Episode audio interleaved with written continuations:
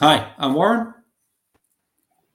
And I'm Adam, and we work for the Sanguine Writing House, which is the UK's leading provider of online and in person mystery and strategy games. And this is the next episode of Mind Field. And today we're joined by Debi Roberts from the Ollie Foundation. So I just want to start by saying welcome, Debi, and thank you for doing this. It is an honour. So if you just want to tell us a little bit about yourself and your background. Oh, thank you so much. It is so lovely to be here. I've been so excited for this. So, yeah, my name's Debi Roberts, and I'm I, I, can't tell you, I'm so proud to be the CEO of the Ollie Foundation. Um, Ollie is a suicide prevention charity. Um, I, have actually worked in education and youth work, well, forever really, um, but always with an interest in well-being and what gets in the way of that. Um, my background is I have a master's in emotional literacy and I'm I think I'm one of the only people in the world using uh, actually a, a, business methodology called the theory of constraints, um, used for improving the bottom line within businesses, and I use it in suicide prevention.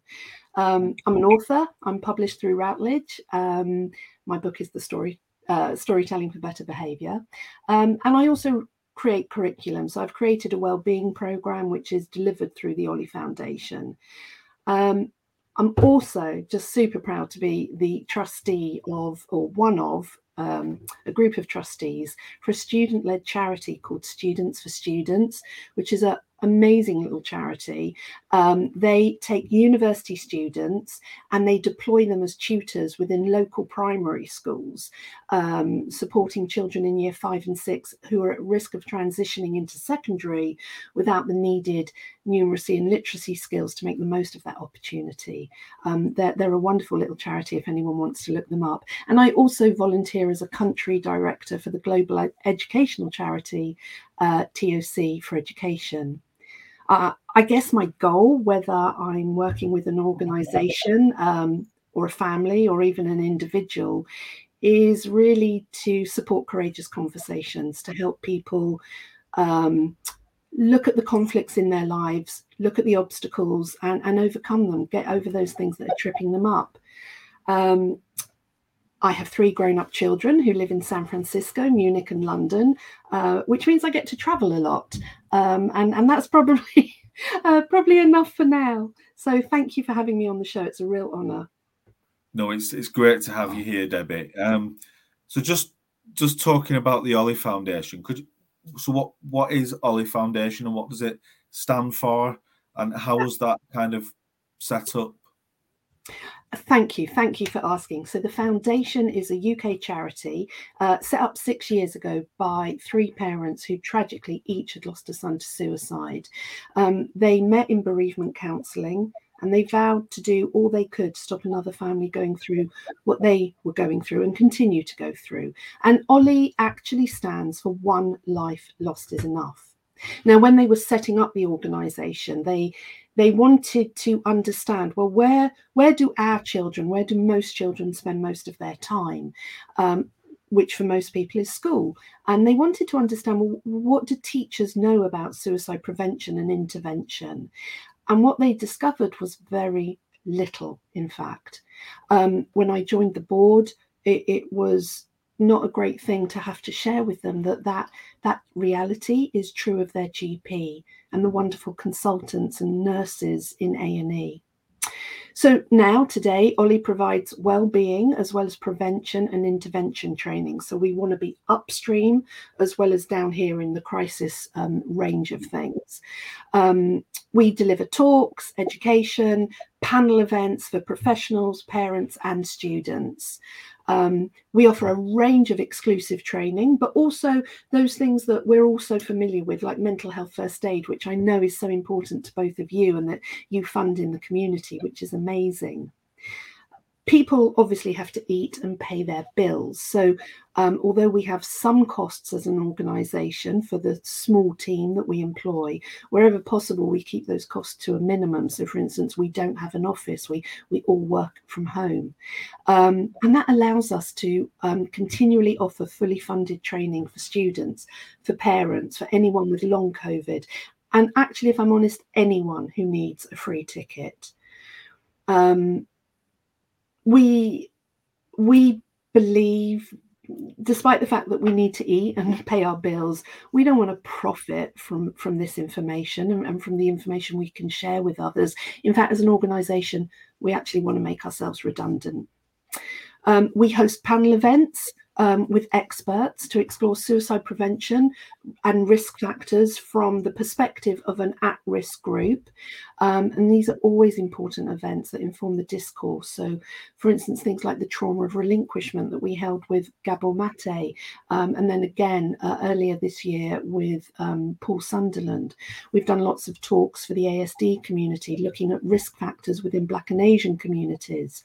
Um, so, we're always trying to sort of put a spotlight on where risk exists and, and what we can do mm. better. Incredibly, during the pandemic, we we trained over five thousand people because, like you, actually, we believe we're communicating in a different way. We exist in a different way now, um, and and we knew that this was vital. That we we wanted to be wrong, but we were ready. We wanted to be ready in, in case the pandemic became what we all now no, it became. Um, so we transitioned all our work from being face-to-face delivery to online. And as I say, we, have we've, we've trained over five thousand people since the pandemic began. So that's something we're quite proud of. That that is just an amazing feat, really, and it, yeah, just amazing. How, how is it then that you became involved with the Ollie Foundation? So I had um, I had been working in youth work um, for a number of years. Um, I, I, did that because I, when I did my masters and when I wrote my book, I wanted to. I didn't want to be this person over here that was talking about it. I wanted to be this person on the ground working in it as well. Um, so that was really important to me. Um, and I supported a number of young people to write a report which has been wow, it's been used so many times. It's been um, quoted um, in Parliament. Um, it's been used any number of times. It looked at the well-being of young people, um, and this was back in 2012. Um, and and because of that, I, I I was just known to you know quite a few people locally uh, where I am in Hertfordshire and where the Ollie Foundation um, sort of our epicenter is um, and and so the board or the founder asked me to come on as an advisor um, and and then I became a trustee. Um, and then a couple of years ago um, they very graciously asked if if I would um, work full time for them as their CEO which has been an honour to do. This this is a very kind of generic question, Debi, but do you think that the the conversation and shift is happening in terms of suicide prevention and mental health awareness? Are we as a society normalizing conversation, or do you think there's still a long way to go? You know, that isn't an easy question to ask, and I'll tell you why. Um, sorry, an easy question to answer. Um, because from where I sit, I think some of the questions we're asking are are not always right. Um, I'm interested in the um, great efforts that we're we're putting in to ask people to talk, to reach out, to you know, to feel comfortable to speak. But but what concerns me is what are we doing on the other side? How are we ensuring that the people they reach out to know how to respond? yeah. um, and how they respond effectively. And, and part of what complicates this further is the assumption that suicide is always indicative of mental illness. Mm. Because, in my opinion, it is not. It is absolutely not. What we see many times is people dealing with with social issues with tears to their soul to their heart through bullying divorce toxic relationships inability to feed themselves or their children these are not mental illnesses so when we always assume that that the way somebody is now experiencing life is indicative of a mental illness, we're going to offer solutions based on that mental illness. How many times, how many times does a young person end up, or anyone, whatever age, end up in A and E um, because they have tragically felt that they needed to end their life? To be sent home again. let me tell you, it happens way too often. And when I was involved in youth work, and still today at Ollie, I receive phone calls all the time from parents saying, This can't be right. They were sent home. Like, what is going on? Well, the bullying that they're experiencing is not a mental illness. So, if they're not meeting the criteria for a mental illness, it's very difficult for the mental health team to support them. So, I think there's a huge education program we can do here for the public. You know, I, I, I don't know about um, the demographic of your listeners. I'm in my late fifties, and so I grew grew up with the Green Cross Code and the and, and the, the, the, the man who would help you understand about um, traffic lights and when it was safe to cross the road, and and I think we need that kind of awareness, that kind of general awareness program, so that people understand uh, the difference between mental health, which is something we all have, and mental illness, and the fact that people can reach a suicidal crisis when they have lost hope that anything can be different. Now, now, don't get me wrong, that's not to say that that many, many people who are living with mental illness um, will not, you know, will also struggle with suicidal thoughts. But it's just this knowledge that it's not you don't have to have an, a mental illness. And if we if we believe that i think the solutions we offer don't always fit. Sorry that yeah. was a very long answer that sort of maybe went off on a tangent. No that makes complete sense. Yeah.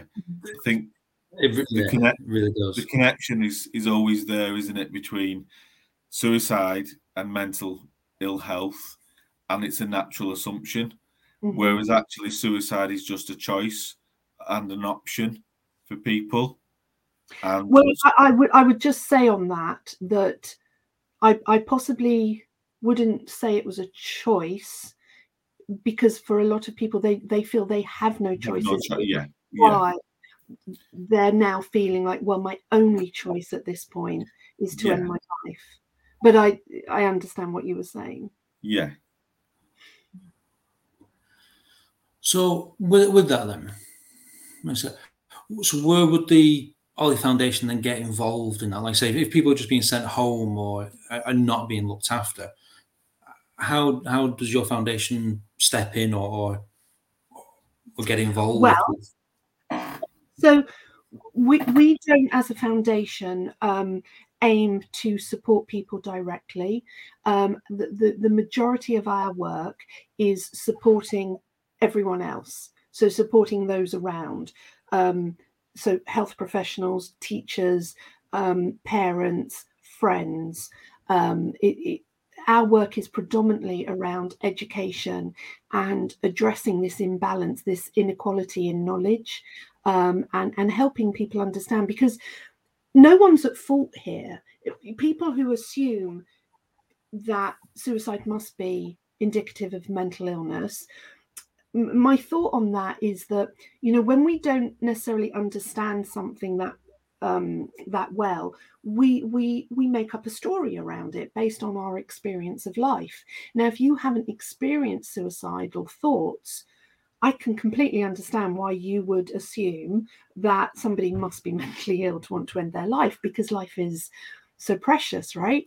Um, so it, it, we we build this narrative, um, and one of the issues with that is that it, it stops us reaching in because if we believe that somebody is mentally ill, then, well, how can I help?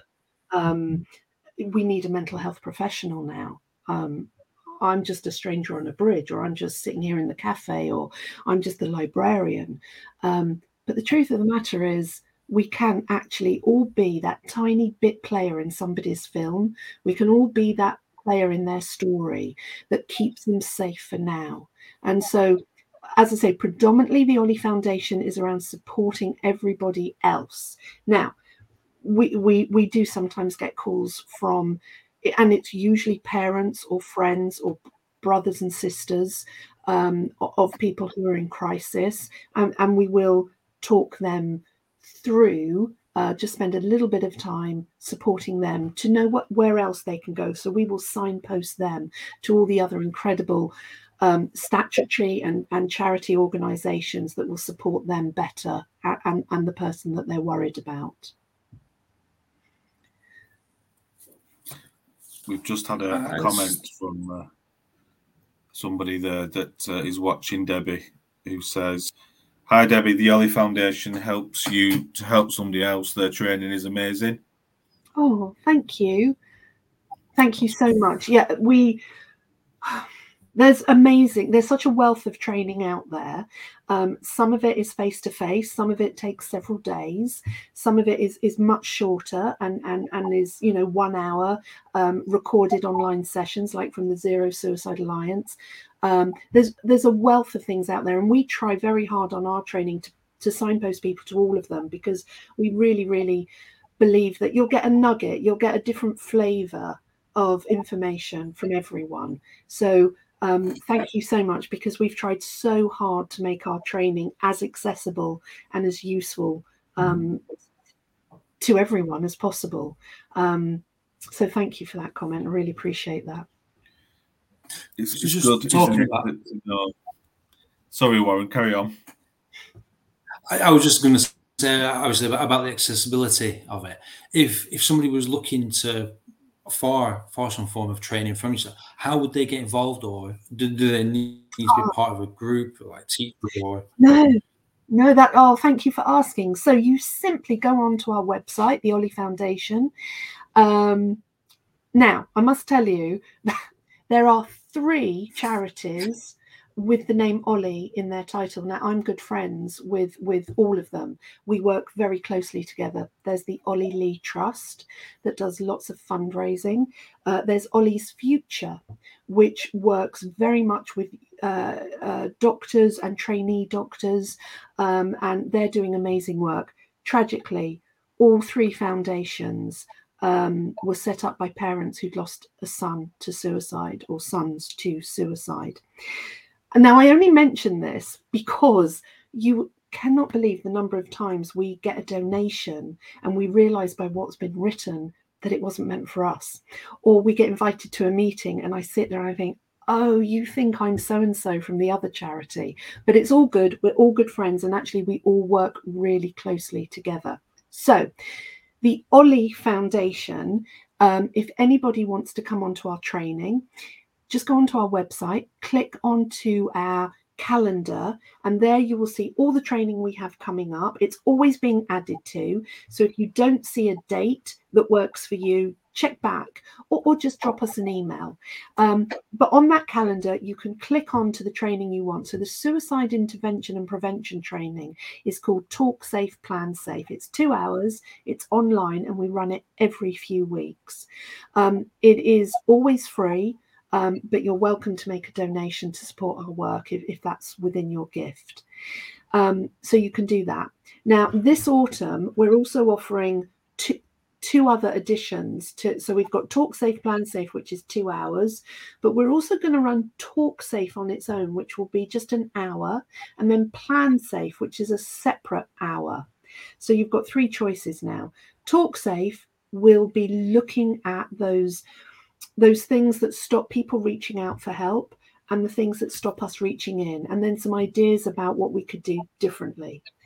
Plan safe will simply be how we create a safe plan to keep someone safe. And it will be a guided workshop, so people will have the opportunity to, to practice it. Um, and then Talk Safe, Plan Safe is both of those together, but without the guided practice part. Um, as I say, you can go online, you can come to our open sessions, but we also are very, very happy to deliver these in house to your community, to your friendship group, to your school, um, to wherever you are. And we do make a, a charge for that.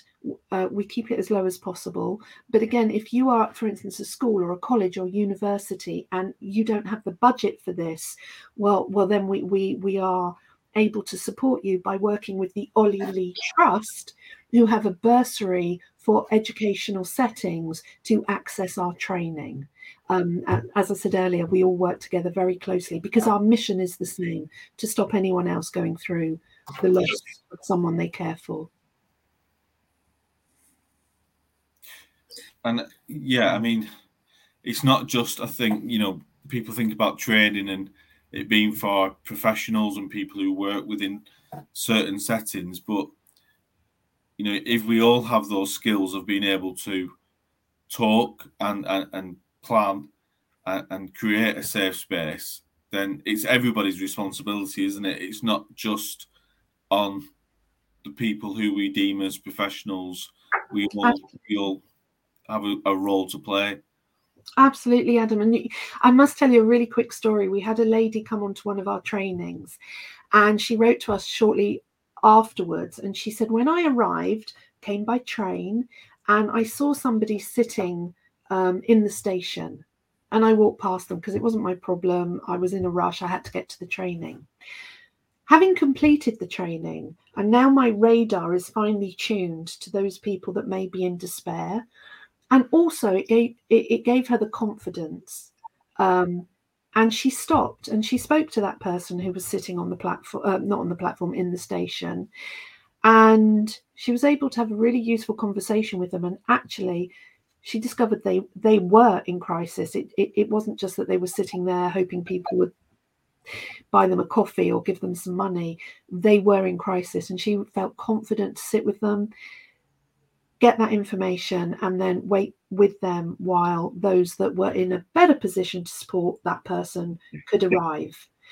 That's the difference this training makes. You you cannot it, um we we don't let people go away thinking right now you can fix someone. Um you know we're not giving you a magic wand to fix people. Invariably people need to fix themselves and and and that takes me to another point which is you know we're we're sort of living in a uh, a mental health version of the Wizard of Oz. We're all trying to get somewhere to be fixed. We we we believe that we need someone else to fix us, and although that may be true for some people, and that some people will need some help, and thank God for all those who've trained and have that those qualities and skills to be able to do that. But I just want to remind us all: Dorothy always had the red shoes she could always go home right? She just didn't know her own power. And and so that's something that i think training like ours and all the training that's available like mental health first aid that i know you champion um, it's not going to necessarily support you to fix someone. That's not what people genu- generally need. What they need is someone just to listen and to say okay i'm not going anywhere. I'm going to stay with you. Um, in fact i have i don't know if you can see this so I, I, I have this was drawn by a mother who lost her son to suicide, Zoe Strickland. I have this everywhere. It's pinned up here. It's all over my office, and it just says, "I'll stand in the rain with you." And that, to me, is is what we're trying to support people to do. To say, you know, your umbrella's big enough for two. Um, yeah. Let's stand in the rain with someone, and and and if they need more, let's know where to signpost them to um, but we, we we don't have to fix them. That's that's a longer journey. Right. Oh, well, that's it. Like I say, it's it is just about being there for people sometimes, isn't it? And and letting them know that we will listen, and you know, we'll we'll just spend our time with you, and just yeah. reaching out and being a friend to a certain extent, really, isn't it? It's and that's what mm-hmm. what people need. And, and uh, it's something. You're, you're sorry, I'm so sorry. cut over you. I'm so sorry. Please, please carry on. No, no, I, I was literally just finishing. I was, I was just going to say that that's all we need sometimes. And your training yeah. helps people be that friend for people yeah to have that confidence. And, and, what we do in our training is is we're also very clear with people um, what their boundaries are. And so although we will show people how to create a safe plan with someone or or how they can be a good active listener and support someone and you know hold that umbrella and be in the the rain with them we also remind them how they they maintain their boundaries. Because if you do a safe plan or the way we show people how to create a safe plan it also allows you to do that so for instance um, saying look let's look up who what services are available throughout the night because the thing is um, I'm I'm not going to be awake. Like if you if you you're if you wake up and you're feeling absolutely desperate at three in the morning, it doesn't matter if I keep my phone by my bed. The way I sleep, I'll never hear it. I just won't. And I don't want you to be ringing and I don't hear my phone. And that's why we we need to check out these. So let's have a look. Let's see which ones do you think you, you'd feel comfortable ringing. Um, so we're being supportive but we're also putting a boundary in there. We're not saying, listen, it's it's five o'clock Friday. I'm back in my office Monday eight. That's when you can next ring me. Um, we're, we're saying we're doing it in a much softer, gentler way, and and allowing that person to understand. I, I just can't. I won't hear. I won't even hear it, and I, I can't run the risk of you ringing me and me not hearing it. Um, and for me, that's a very, I think anyone can understand that. And, and what I would also advise people to do, check though, you know, you might look online and see. So um, I don't know, Adam Warren, if you've heard of the Incredible Hub of Hope, um, it's an online mental health um, directory. So wherever you are in the country, you can find things that are local to you, national, um, and and it's a whole directory of of all sorts of support agencies. Um, I would I always recommend to delegates that come on our courses check everything out yourself. If you're recommending the Samaritans, if you're recommending whoever it is, give them a ring. Because um, the Samaritans are amazing. Thank goodness they exist. And they're particularly great for that person that wants to be heard. Yeah. But not everyone wants that not everyone wants to talk necessarily. Some people just want to be told what to do, or or so so we need to know what the service is that's being offered. So I, I always support people to think through and also to check. Um, it says it's 24 hours. Lots of things have changed over the last year. Is it still? Are, are you reading an updated um, piece of information on your browser, or is this not up to date? Um, so we really encourage people. And then when you're with someone, so Warren, if you were talking to me, I I I would hope that you would say, should we just check them out now? Let's let's have a look, and you could do it on your phone because what I might agree to when you support me, I might not feel comfortable doing on my own. So um, you know it's almost like a dress rehearsal we're not going to ring them now but let's check out the website let's see where the number is so that should you need it, you know where to find it. This isn't rocket science, right? No. This no. is, but but. I think the... people are uh, terrified of mental health training and doing some kind of course that, but actually, you're right. It's not rocket science. No. It's it's human behavior. It's empathy. It's yeah. being able to stand with somebody and nobody should ever be afraid of you know attending training or learning some really important skills that could help somebody else. And it's it's it's just common sense a lot of it isn't it? And you know if you can talk to your friends your wife your husband your partner you can talk to anybody you know? Um and sometimes well, it's not about talking is it? It's about listening as well. Exactly, exactly. So, what we do try and do in our training is support people to understand the language that they're using, because the language that we use is loaded. It tells us so much about um, what we think about that person. So, for instance, on our training, we will say things like the, the euphemism a lot of people use. Um, you're not thinking of doing something stupid, are you? Now, I know that that is usually said with love, with compassion, with fear. That if you say anything more direct, you could be putting an idea in their head, or you could be insulting them. Um, the pro- but if we just look at the logic of those words, you're not thinking of doing something stupid, are you? for some people, that might infer that I think suicide is stupid, and you're think you're stupid for thinking about it. Yeah.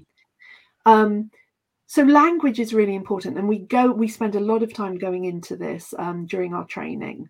Um, we also look at the language because every generation has its own slang, its own vocabulary. So we also share um, with our delegates some of the words that they might see or some of the phrases that they might read in um, social media streams um, so that they understand this has a, this has another meaning um, and and you might want to be aware of that so language is is incredibly important and that listening being able to listen without any kind of judgment um, I don't know that we're quite past those days, but but we're getting closer to the days when we sit there and we say to someone, "What will this do to your mother? What will this do to your sister?"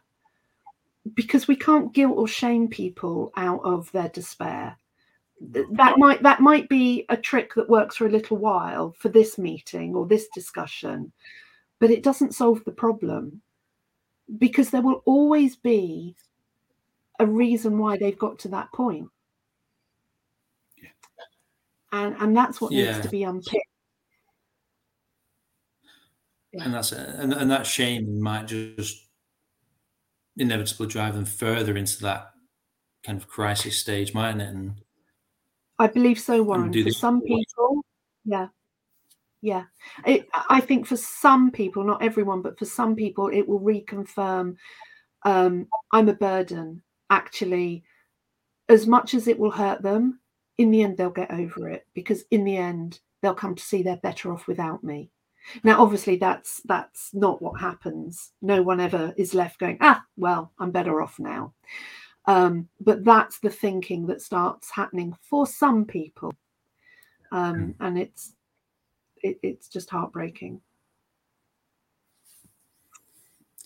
it is uh, it's it's all it's all heartbreaking really and it's I think it's kind of sad that it's not sad, but you know that, that people like yourself are needed. As you say, I, I, I liked what you said at the very beginning of this, where obviously your company, the foundation, isn't about making money. Ideally, you want to make yourself redundant. You know, uh, and it's yeah, it'd be nice if we weren't needed. I think if yeah, if and we're seeing this issue. Yeah, and, and we're seeing um, you know, I, I, think I've just seen Shelley uh, put something in the chat about things like uh, going back to language, things like committed. Um, yeah, we still yeah. see that as a very common, it's just part of our language to say someone committed suicide. Um, but I'm sure lots of people listening to this will already know that comes from, it's so loaded. It comes from when, when suicide was a crime. And by the way, suicide is still a crime in many places. Um, I, I, know a young woman who who attempted to end her life in uh, Texas in the United States. It wasn't an ambulance that came; it was the police car that came. Um, because it's a criminal offence. And, and, this is born out from a, a religious concept of, of, of, suicide being a, a, a, mortal sin. So, you know, the language we use, it's so important to understand how it can distance people. My my personal one, and I'm really sorry for any counsellors that listen to this because I, I know that this is something that within the, the the healthcare profession it's used a lot. But to me, it's like nails down the blackboard is when people said they completed their life. Um, you know, I look at my kid on uh, on on PlayStation, and I think it, we didn't complete a level it's not completed. It, it, i just it's a personal one for me but when i share it a lot of people agree and they go oh my gosh yes that makes sense. Yeah. Um, i think let's just use plain language. They died by suicide. They took their own life. Um, these other words aren't aren't that helpful. I do know that not everyone agrees with me on that by the way but i'm just sharing it. It's yeah i mean everybody has a life to live don't they? And you know I think you know what what you're doing is amazing, and, other organisations we need to be um, proactive instead of reactive. You know, we need to educate as much as we can. Um, you know, educate young people before they become adult males um, and adult females that that are going to have issues and maybe in crisis. So the more kind of intervention, prevention, and kind of proactiveness that we can put into place, you know, we kind of safeguarding our future generations um, in a way, you know, to to kind of stop this kind of cycle that we've kind of found ourselves in at the moment. Well, this is so interesting, Adam, that you talk about this as in the moment. So, we did one of our panel events was with an amazing PhD student, um, Ella Sabrini. Her thesis, her her her PhD uh, studies looked at suicide across history. Now, I could have talked to this woman all day long. I found it so interesting. What she has helped me understand and what her work is helping everyone understand the statistics of three out of four suicides are male has been constant throughout history. Now, if we were in the 18th, 17th century, do you know who we'd be most worried about? Do you know who our public health, if they existed, would be talking about and having campaigns for? seven year old children. Really? Wow. Because seven year olds, that was the age at which you got taken or sent from your mother and put into service, stuck up chimneys, whatever it was that you had to do. It was our seven, eight, nine year olds who were suiciding more than any other age group. Suicide has always been part of the human existence. And actually, Ella um, if, if, if anyone looks up her work, she's on LinkedIn. She's amazing. Um, and we, we have that session. Um, so, um, yeah, it's a great one to listen to. But she helps us understand that this has always been part of the human condition because we have always had challenges. We have always had events in our life that lead us to a point of hopelessness. And so, for me, that's where we need to focus our attention on and that's why at OLLIE we include the conflict resolution and goal setting and all these upstream type of skills because i really believe if you can if you know what your goal is and how to plan for it which in the work we do means being real and honest about the obstacles you face because they're just obstacles you know when when we go on a car journey what do we do we get our phones and we put the route in and we see where the traffic jams are, right? This is all we're talking about, but in life. So we know where we want to get to. What could possibly get in our way? Because just like when we drive, we re we, we plan our routes so that we avoid those obstacles. Now it might be a slightly longer route normally, um, but for us today, because of that traffic jam, it's the best route. And that's what we're trying to teach people. So that's why now at OLLIE, we, we, we bring in all this sort of what I call upstream. You know, before people have jumped into the river, let's get yeah. upstream to stop them. Um, and so that is why we're so passionate about the goal setting, conflict resolution, and understanding how thought works, understanding and being curious about our thoughts. Um, now, I can't tell you who it was because it was years ago and it was at a conference. And I'm so sorry because I don't know this fabulous trainer's name. But anyway, I'm going to tell you what they showed us as an audience. They had um, an image, like David Attenborough film, of a gazelle being chased by a lion or a pack of lions. The gazelle got away. Now, this presenter made us all laugh um, because she said, Did the gazelle go around finding all the other gazelles going, Oh my God, did you see that? Did you see what just happened? Oh my God, what would have if they had caught me? Who would have looked after my baby? She showed us our ability to catastrophize and live in the past, yeah. um, and how that depletes us of our ability to be in the moment and maybe see the next pride of lions that are coming to to track us. Um, but she was a brilliant, brilliant, uh, and very funny lady, and she had the whole audience um, in stitches. Um, but the truth of the matter is, humans are designed to manage stress. Um, but the stress that we encounter, because of the way we play it back on a loop and catastrophize and just worry again and again and again, and we tell ourselves these stories, and we we tell ourselves these stories that we're not good enough, that no one likes us, that we're too short, fat, tall, thin, too clever, too stupid, whatever it is, our thoughts become our backing track. And the way our brains work, um, as much as I understand the way our brains work, is that they're not so good at telling fact from fiction. So if you tell yourself you're too stripy, our brains are so fabulous that they will notice that day you walk past walk down the road past that slatted fence and and the sunlight casts a shadow across you that gives you stripes. And there that's the evidence we need. So just if we go around saying no one likes us how do we enter a room? You know i i, I talk to this with young students all the time. How does the person who hates themselves enter the room it's usually head down, not making eye contact, and they go and sit away from everyone. Now, put yourself in the shoes of the other people in the room.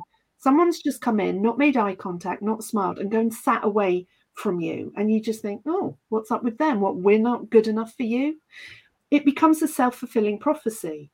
And your belief that no one likes you does, to some extent, influence how you show up in the world, in a way that guarantees that you will see get that response from people. Now, I know I'm speaking generally, this isn't true for everyone, um, but understanding all of this, I, I, just think it's like magic. When we understand how these things work, it can and it can support us to be stronger and flourish and get the best out of the world in which we're living in. Absolutely. Yeah. Yeah. I, I, I've, I, this is... to silence with all that, haven't I? it's um, it just makes you think, doesn't it, when you look at things from a different perspective and you hear somebody's um, perspective and, and it kind of clicks and resonates and makes sense. And, and I think anybody who's watching will will be kind of sat staring at the screen in the same way, going, "That makes so much sense," yeah. you know, and, and that that's just yeah, that's amazing, Debi. I think you know the way that you explained that was really, really, and, and that will resonate with a lot of people. Well, look, could I use your platform and hopefully resonate with a few more people about something that's really important to the OLLIE Foundation right now? So, we're very interested and very concerned about the number of people um, taking antidepressants who don't have the support around them that is needed. Now, let me just explain. We absolutely encourage everyone to take the medicine they need, um, and that's absolutely right. But we've been working on something called a safer prescribing pathway. It's something we've created, and we've, we've been talking to anyone who will give us five minutes to listen to us. Um, because just like antibiotics we want this neutral conversation. So if you if you have an infection and your doctor says you need antibiotics we have a very um just um non-sensational conversation don't we around listen guys if you get an upset tummy you can live with that but if you get a rash we need you to be coming back to the surgery. We need to know about that straight away. Most people are not aware that um, antidepressants have had a black box warning for over 10 years. That means that one of their side effects is suicidal thoughts. Antidepressants can, for some people, cause deepening anxiety, depression, and suicidal thoughts. Doesn't mean that is going to happen, it is a possible side effect. Mm-hmm but we think we can do better. We think generally we can do better at being at having those neutral conversations like we do with antibiotics. If you've got um, a bacterial infection, you're going to take the antibiotic, right? So we don't want anyone to stop taking the medication, but what we do want is for people, um, and essentially it's a safe plan, just like we use in suicide prevention, but a safer prescribing safe plan is just around the medication. So it's a, a more, as I say, we always want it to be neutral and supportive, but a conversation around the possibility, however small, that you could feel worse before you feel better, and actually you could feel really badly. And should you, you're also going to be in a position where you're going to find it hard to reach out for help. But in this safer prescribing pathway, we're going to have an agreement that if you feel like that, and we're going to write it down, we're going to have it on your phone, we're going to have it where you can see it and remind yourself that if you're feeling that overwhelmed, you are going to come straight back here to get the support you need because we either need to change the medication, reduce the um, amount, we need to do something. Yeah.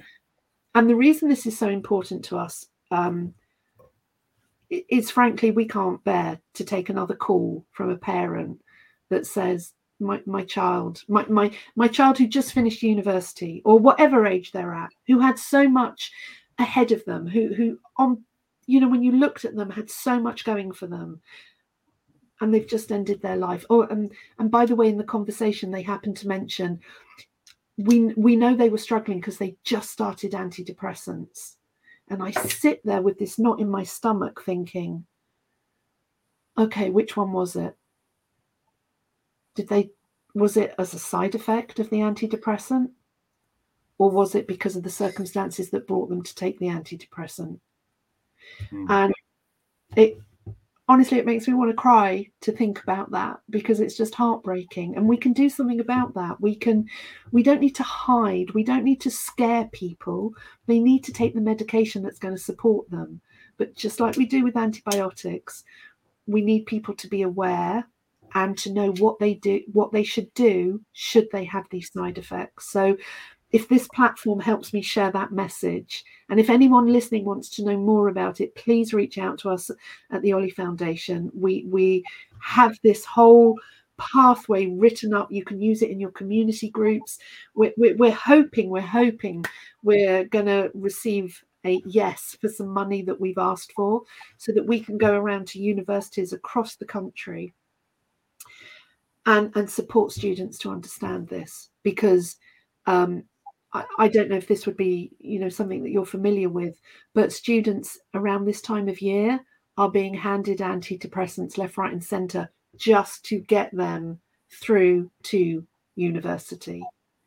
And it just breaks my heart to think that they might not be aware and their parents might not be aware um, of the reality of what they're doing so thank you for giving yeah, me those few it, minutes to talk about that. No, no, no. You're more than you're more than welcome. We actually had a, a guest on a couple of weeks ago. Um, again, saying very similar kind of thing because he'd been prescribed antidepressants, and it wasn't until he was on those that, as a side effect, he started having suicidal thoughts. And as you say, it's because we've got so many chemical indifferences in each and every body you you just you don't. It's hard to know what levels you need to be at, which is the right medication. And as you say, the medication is needed, but it's just finding the right combination for that particular person. So having that safe plan around the medication, again, it's common sense. Makes sense. And, and it should just know, be yeah. to be common knowledge, shouldn't it? And I just want to give a shout out to the incredible people at James' Place in Liverpool. Um, they they're a community setting for um, adult men who are struggling for whatever reason. Um, so they've now embraced this idea of safer prescribing. You know what? These guys that are going there are now confident to have these conversations. And they're having you know they bring in a pharmacist once a week so that they can have these conversations with a professional not not me but you know with a professional who really understands the medication. It's not just suicidal thoughts. These guys are now understanding their impotence the, the, the need to go to the toilet 20 times during the night they weren't sharing this stuff because they were embarrassed. But now they've got this opportunity and their, their medication is being tweaked like you said warren. So it, it, it meets their personal needs and they're no longer putting up with stuff that was you know just ruining their their lives. Um so it's so important and, and we're seeing the impact it's having for people already. So we just want to as I say, hopefully we'll we'll be awarded this funding and it will allow us to get out to more people and share this. I really hope you get that because it's so important. Yeah. Yeah. Thank you. Yeah. It's, it's been amazing. I know I really, like I say, could just talk for, for hours. I think you've got so much advice and, and so much to give. And I think what you do and what the foundation does is just fantastic. It really, Absolutely. it really is. Yeah. Thank um, you. So I just want to say, sorry, I was just going to say thank you so much for joining us. Um, and we'd love to, again, um, a little bit down the line, have another catch up and and see you know how we're getting on, see whether you've got this money and, and how the safe prescribing is going. Oh, thank you. That it would be wonderful to come back and tell you all about it. Thank you. Yeah, and as always, if anybody's got any messages or anything that they would like um, to pass on to Debi, any comments, um, any information that's been in the podcast, please let us know, and we'll make sure that, that those messages, comments, gets passed along to Debi. Um, thank you for watching, and thank you, Debi, for, for coming along and speaking with us today. It's it's been very insightful. It's been great, um, and yeah, we look forward to you joining us again. And, thank you. Uh, I'd love to. I'd love to. Yeah. Thank you very much. Thank you, everyone. Thank you. Bye. We'll see you later. Bye. The Mind Field podcast has been presented by the Sanguine Writing House the UK's leading provider of online mystery and strategy games, along with team training, mental health awareness, and mental health first aid courses. To find out more and to book your course or game, please visit tswh.co.uk.